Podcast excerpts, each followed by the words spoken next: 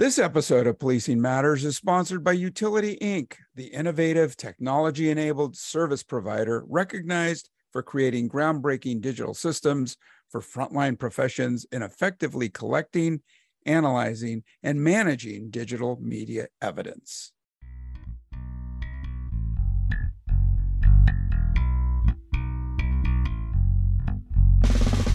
Hey, welcome back. You're listening to Policing Matters on policeone.com. I'm your host, Jim Dudley. Is there enough good technology out there to help police officers to train for better outcomes? Are there systems that test true possibilities of outcomes in response, problem solving, and leadership? Our guest today has written several articles on just those in- issues. Uh, are virtual simulators the answer? Or the supplement to live training. Well, our guest today is Captain Warren Wilson. He is a writer, firearms instructor, and training commander at the Enid, Oklahoma Police Department. He has over 3,000 hours of documented training, 1,000 of which are directly related to firearms and firearms instruction. Warren is a published author of over 130 magazine articles since 2012. Welcome to Policing Matters, Warren Wilson. Thank you for having me. Hey, yeah, I've been reading your articles. Uh, they're always uh, informative, sometimes uh, fascinating. Uh, I know you're uh, heavy into the simulators and some of the articles that you've written recently. I want to ask you about those. But in short, are there good systems out there to help train today's law enforcement officers? Absolutely, at least one. Uh, we we do, we just got a Virtra 300 system, which is a 300 degree simulator. And uh, I, I, can only tell you about it, but it is it's fantastic. It's been really good for us. Yeah, and because of interoperability, because of uh, customization, how's it work? Well, we can do a lot with it. You know, when you, th- when you think of simulators, you're mostly thinking of, you know, the old FATS system where you can stand in front of the screen and you had options of shoot or don't shoot. Right. And that was it. Well, uh, Virtra has multiple branches on all of its, on all of their scenarios. So a lot of things can happen one way or the other. We use it for uh, de-escalation training. We use it for uh, OC pepper spray training. We use it for taser training. We use it for marksmanship. I, I have when I have a remedial student that's having trouble shooting, one of the I got two great guys that work for me in training there. Say their names real quick. Kevin Bezicek is my sergeant, and Lieutenant Nick John. Well, Sergeant Bezicek put together our actual qualification system in the in the or qualification course in the simulator. And so I'll take those remedial students, and the first thing we'll do is we'll go in there and without all the noise, without all the blast, because you know most people have trouble with when they have trouble, it's flinching and you know that pre-ignition push. We'll go in and just work on all those other fundamentals. I can stand right, right there beside them and work them through the system. I had one just the other day that I got him up to, he was shooting in the 80s. And so we got in the car, we drove out to the range, and he qualified the first time. Wow. And that saved us hours and hours of, of training that we would have to do to, to get him there. So it's we're using it for so many different things. And it is customizable. We, we, we were able to get the V author software with it. So we can take a video and pictures of areas around town so, uh, for example, uh, again, Sergeant Besicek built a, scenario based upon our back door of our department where the officers go to their cars. And so this dumpster that we've been seeing forever, and you know, there's people that walk around back there, of course, it's not, not a secure area. Well, this dumpster and these cars that are always in the same place, all of a sudden somebody jumps out of there with an AK-47 or jumps up at us and says, hey, I need help. That's an interesting, interesting uh, way to train our folks. And then we've also got our, our city hall, for example, we're taking pictures and video at, at, our, at our closest high school. And we're going to eventually have all of our schools built in there where we can actually go train at those schools without leaving our training center. And that'll give the guys multiple, uh, um, not just the inoculation of the actual scenarios, but it's going to give them familiarity with those buildings without ever having to even go in there.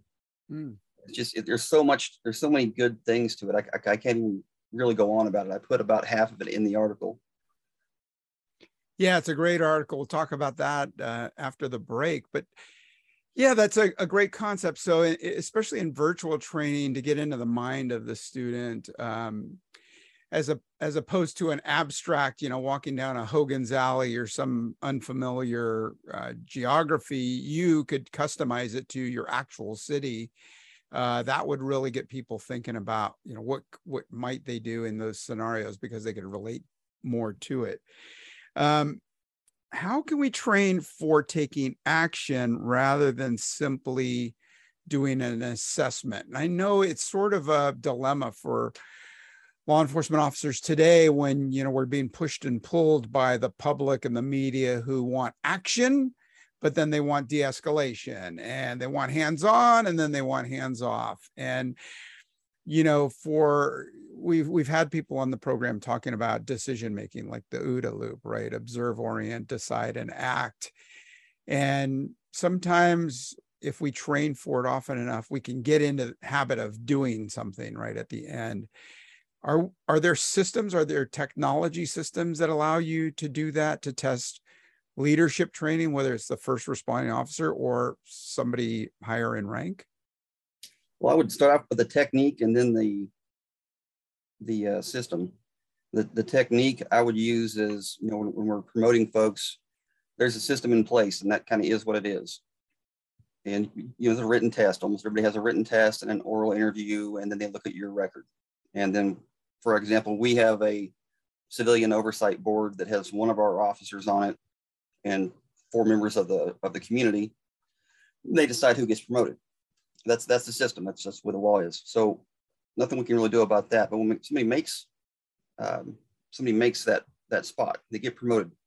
You know, we've we thankfully got away from the here's your stripe, sick 'em thing. You know, we send them to send everybody to FBI LEEDA, even though it's relatively expensive. We send them to that. But what I would like to see done, and I'm mulling it over right now, is adding some practicals into into the, our into our um, our yearly training to where not only do our officers have to go in the simulator and handle a situation by themselves or with a partner, but also have, have a supervisor in there telling us what they would do in this situation. What would you be doing? Would you be staging an ambulance somewhere around the corner? Would you be, you know, staging the fire department in case a fire starts? You know, those kind of decisions. Because you know the, the, the body won't go where the brain hasn't been.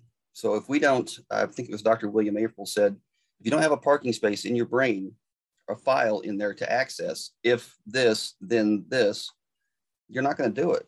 You're, you're unless you just get lucky and make the right decision accidentally. So I'm a big believer in actually taking our bodies and going and doing these things. So I'm hoping uh, I'm hoping to get that added at some point down the road.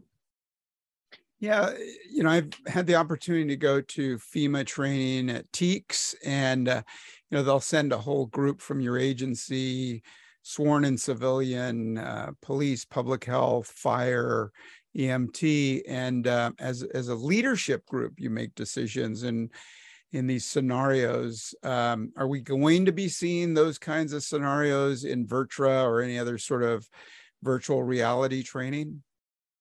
You know, we could do almost anything we wanted with it. Uh, I, we had talked about we're integrating more and more with the fire department. Of course, they have fire marshals that we work with, and we have a good solid. We have a really good, very good fire department, and we get a good, good solid relationship with them. But training with them some a little bit more than we do is probably a good idea. And we had uh, th- there's a program out there for integrating law enforcement and fire into these kinds of responses and that's also literally on my to-do list because I have a handwritten list that I keep there at work, and that's on one of my things on my list that I really want to do in the future is do some more of those integrated trainings where we know who's going to do what and and why. Yeah, we've often said, you know, you don't want to meet your opposite number from the other departments at the scene of the critical incident, right? It's better to get get ahead and and plan and train you know, I know that some of the others like uh, Axon and the the Wrap Technologies, they have the VR headsets, and uh, some of their claims are that um, you know students can take them home and train any time of the day or night. Does that kind of training uh, work as a standalone, or do you need another human there to critique it and um, make adjustments? Well, we actually have one of those on the way to for TNR. Uh, I wish I would have got it, um, or TNE. I wish we'd have got it, got it in so I could tell you because uh, they're they're pretty turned on about it. I don't look at anything new, any new technology as a replacement for for any kind of training. I think we're just going to use it to supplement. So where I would, you know, in re, in de-escalation class, I'm a in realistic de-escalation class, I would talk to everybody about how we would do this and what we would do. And we'd go over that and we'd sit there and talk until five and I try to make it as engaging as possible. But then when we got to Virtra, I shut off the classroom at three and we go over across the street to the Virtra and we get in the simulator and then we do de-escalation. And if they, for the most part, if they do a good job with their de-escalation verbal skills, I will will reward them by you know somebody giving up and getting into custody. And then sometimes I won't, no matter how good a job they did, because that's real.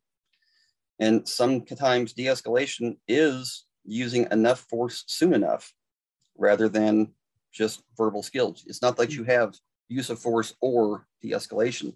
Mm. They are an integrated skill. So sometimes, you know, armbarring somebody is is de-escalation.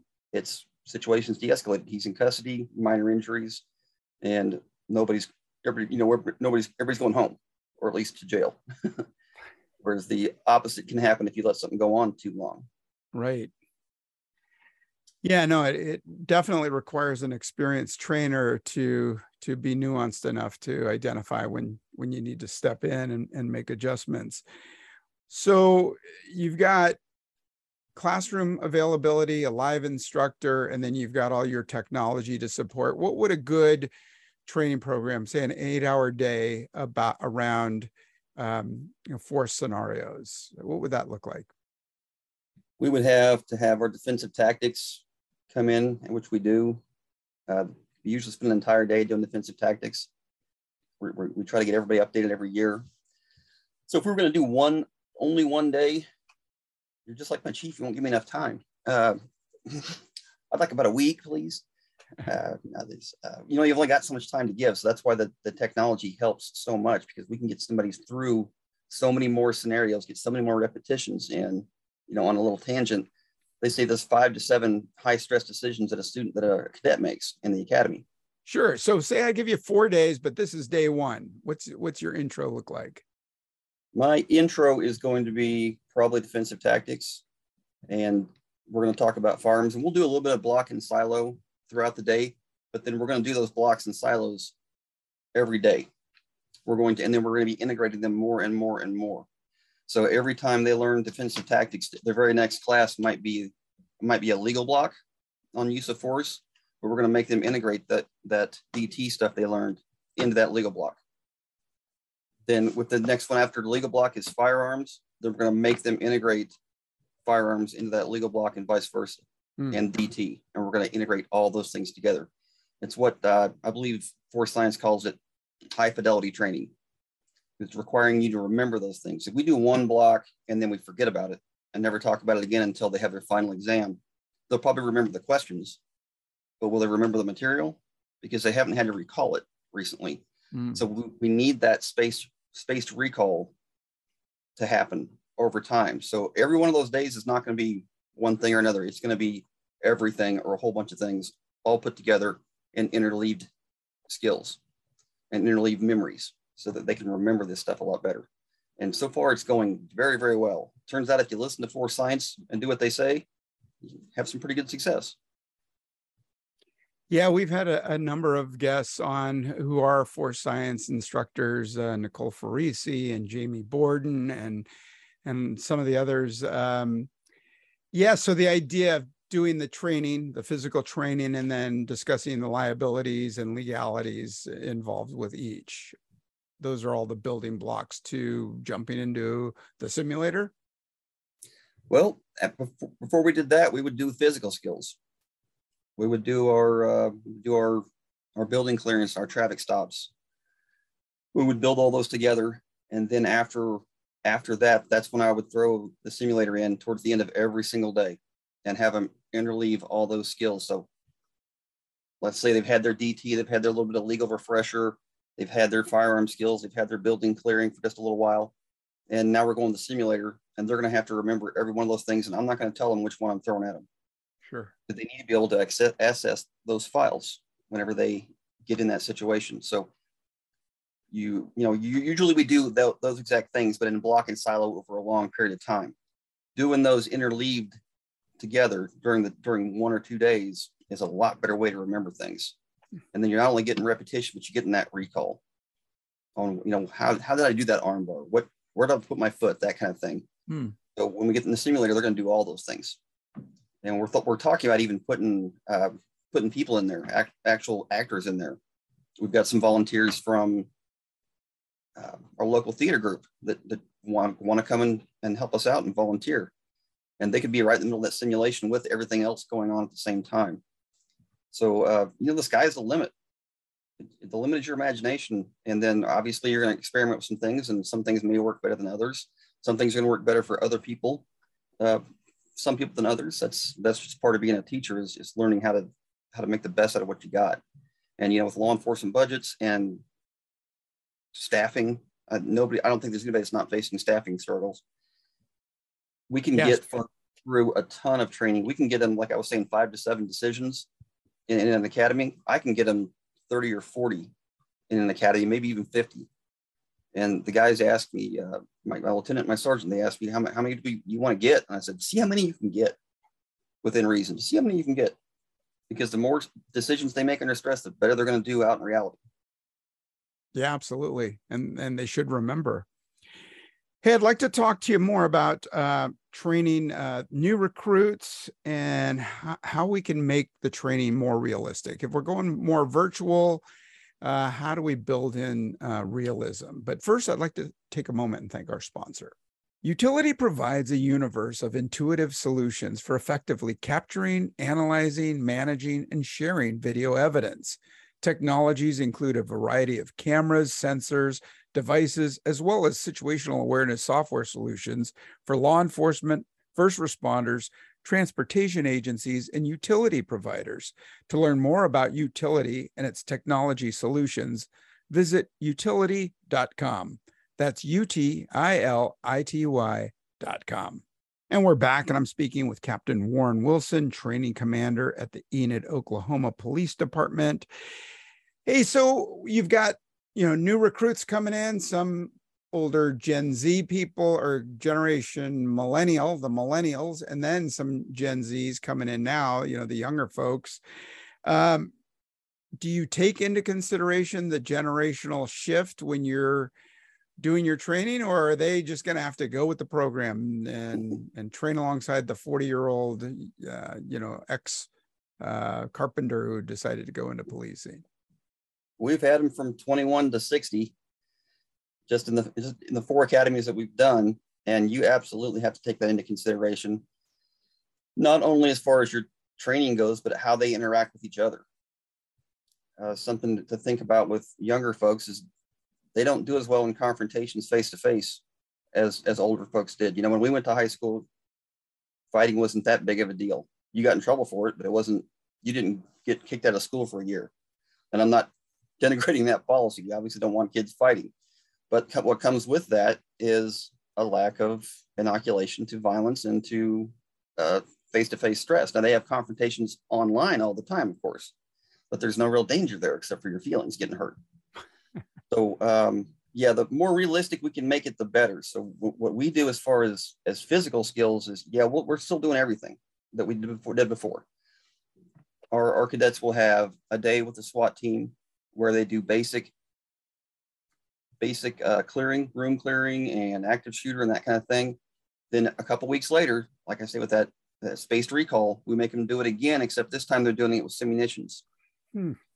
And there's a little bit of pain inoculation there when you make a mistake and you stick your foot out, out the corner. I remember one time telling uh, back in the 1900s when I first took my first force on force, one of the instructors said, You're sticking your foot out every time you come around that corner. I said, No, I'm not.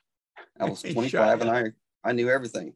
So my I could still feel that paintball hit my pinky toe, and didn't put my foot out there anymore. You know, so it's it's a good thing. And then after that, no matter how well they've done or not done, we go hit the simulator, and we make them recall all that information that they had, and you'll see them in this simulator that it doesn't move, you'll see them trying to pie the corner.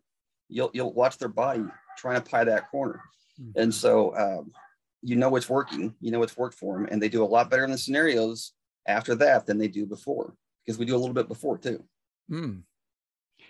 and so you know I, when you you're talking about that and and the you know getting shot in the foot with the paintball yeah you know i remember some of our firearms training and um, you know move and shoot training where uh, we had instructors ringing cowbells and screaming at you and throwing soft things at your head while you're trying to go through this course.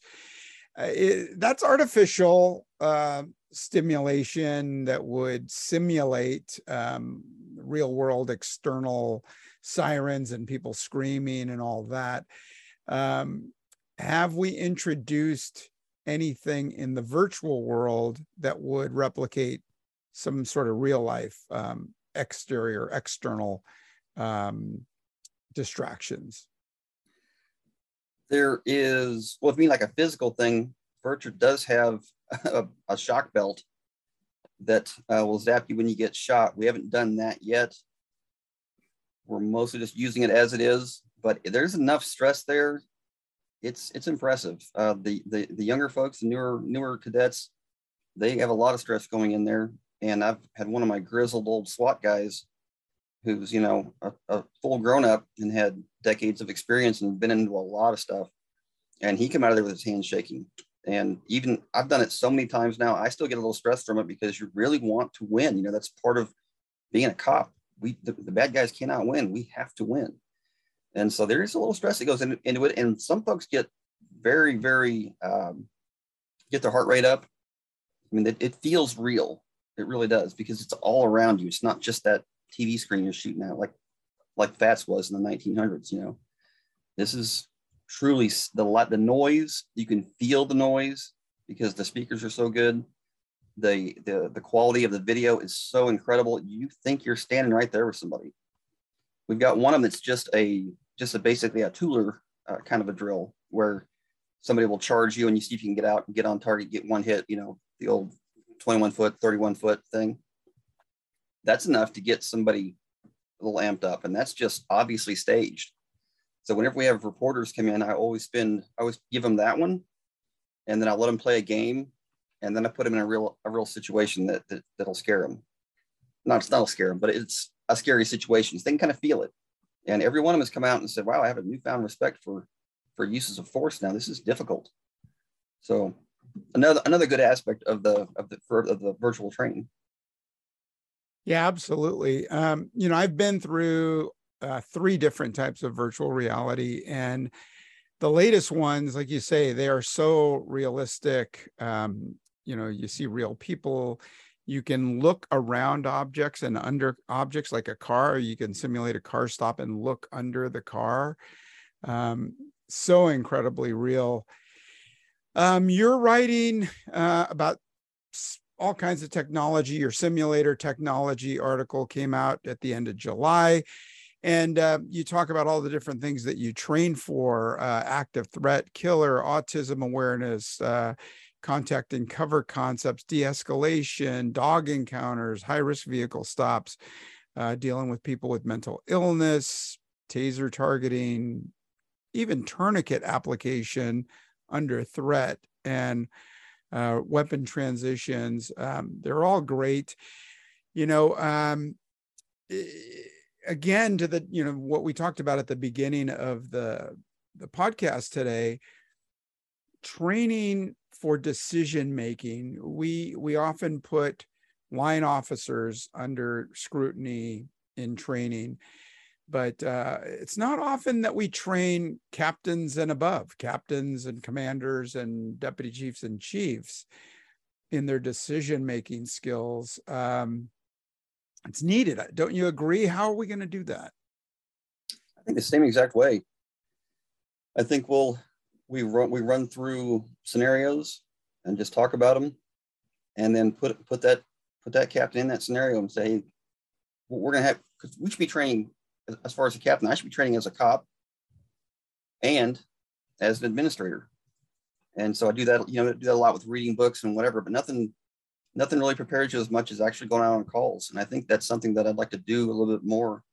Uh, I was going out on a call a while back, and it was weird because my went to put my vest on and it had shrunk from all that time I spent in the chair. You know, it's because of the heat, I think, or something.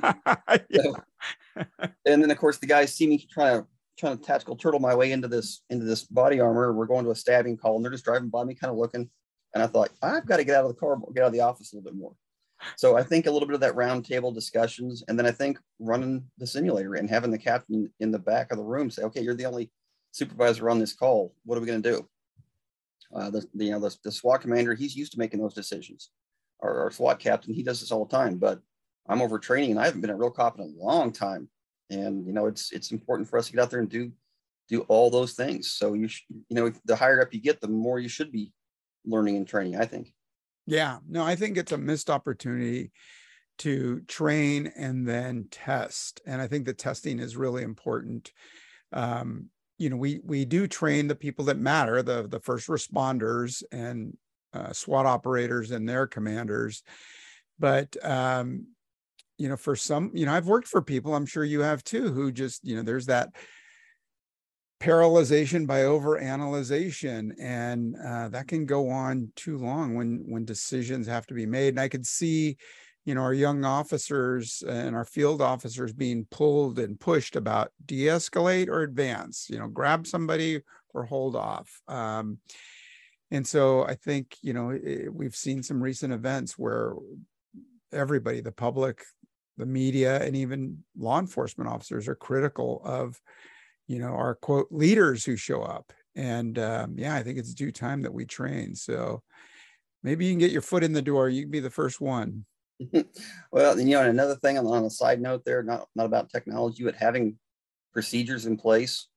You know, if we have a barricade, we're going to do this. If we have an active, we're going to do this. Mm-hmm. and be on the same page and that's something that that we we discuss from the very beginning we discuss and i don't want to give out too much over the over at, at public we discuss on those SWAT days, we discuss breaching and we mm-hmm. discussed modified breaching if you don't have a tool and how you would do that.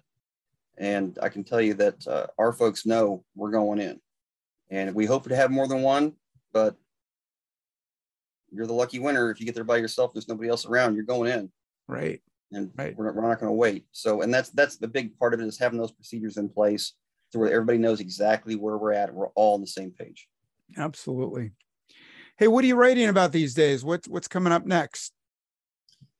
I am actually all the way caught up, but I've always got some ideas uh, revolving around force science and de-escalation and those kind of things. I think I'm I think I want to write an article on interleaving, but I haven't asked our boss yet, so I need to maybe she'll see this and and talk about it. But interleaving and training and the and the importance of that. I've touched on it here and there, but I think it's a standalone topic.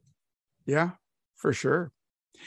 Well, we are not endorsing any specific product. There are a lot of good things out there. If you get to a conference, check them out and uh, and read up on um, the articles written by Captain Warren Wilson of the Enid, Oklahoma Police Department. Good stuff out there. Hey, thanks for taking time and and and talking with us on the show. Hey, thanks for having me. I appreciate it. All right. And to our listeners, I hope you enjoyed it. I hope you go back. We're going to post uh, an article or two in the show notes for you to take a look at. And uh, again, uh, good stuff. Let us know what you think. Let us know uh, what you'd like to hear about, who you'd like to hear from. Thanks for listening. Uh, watch yourself, be careful, be safe, and hope to talk to you again real soon. Take good care.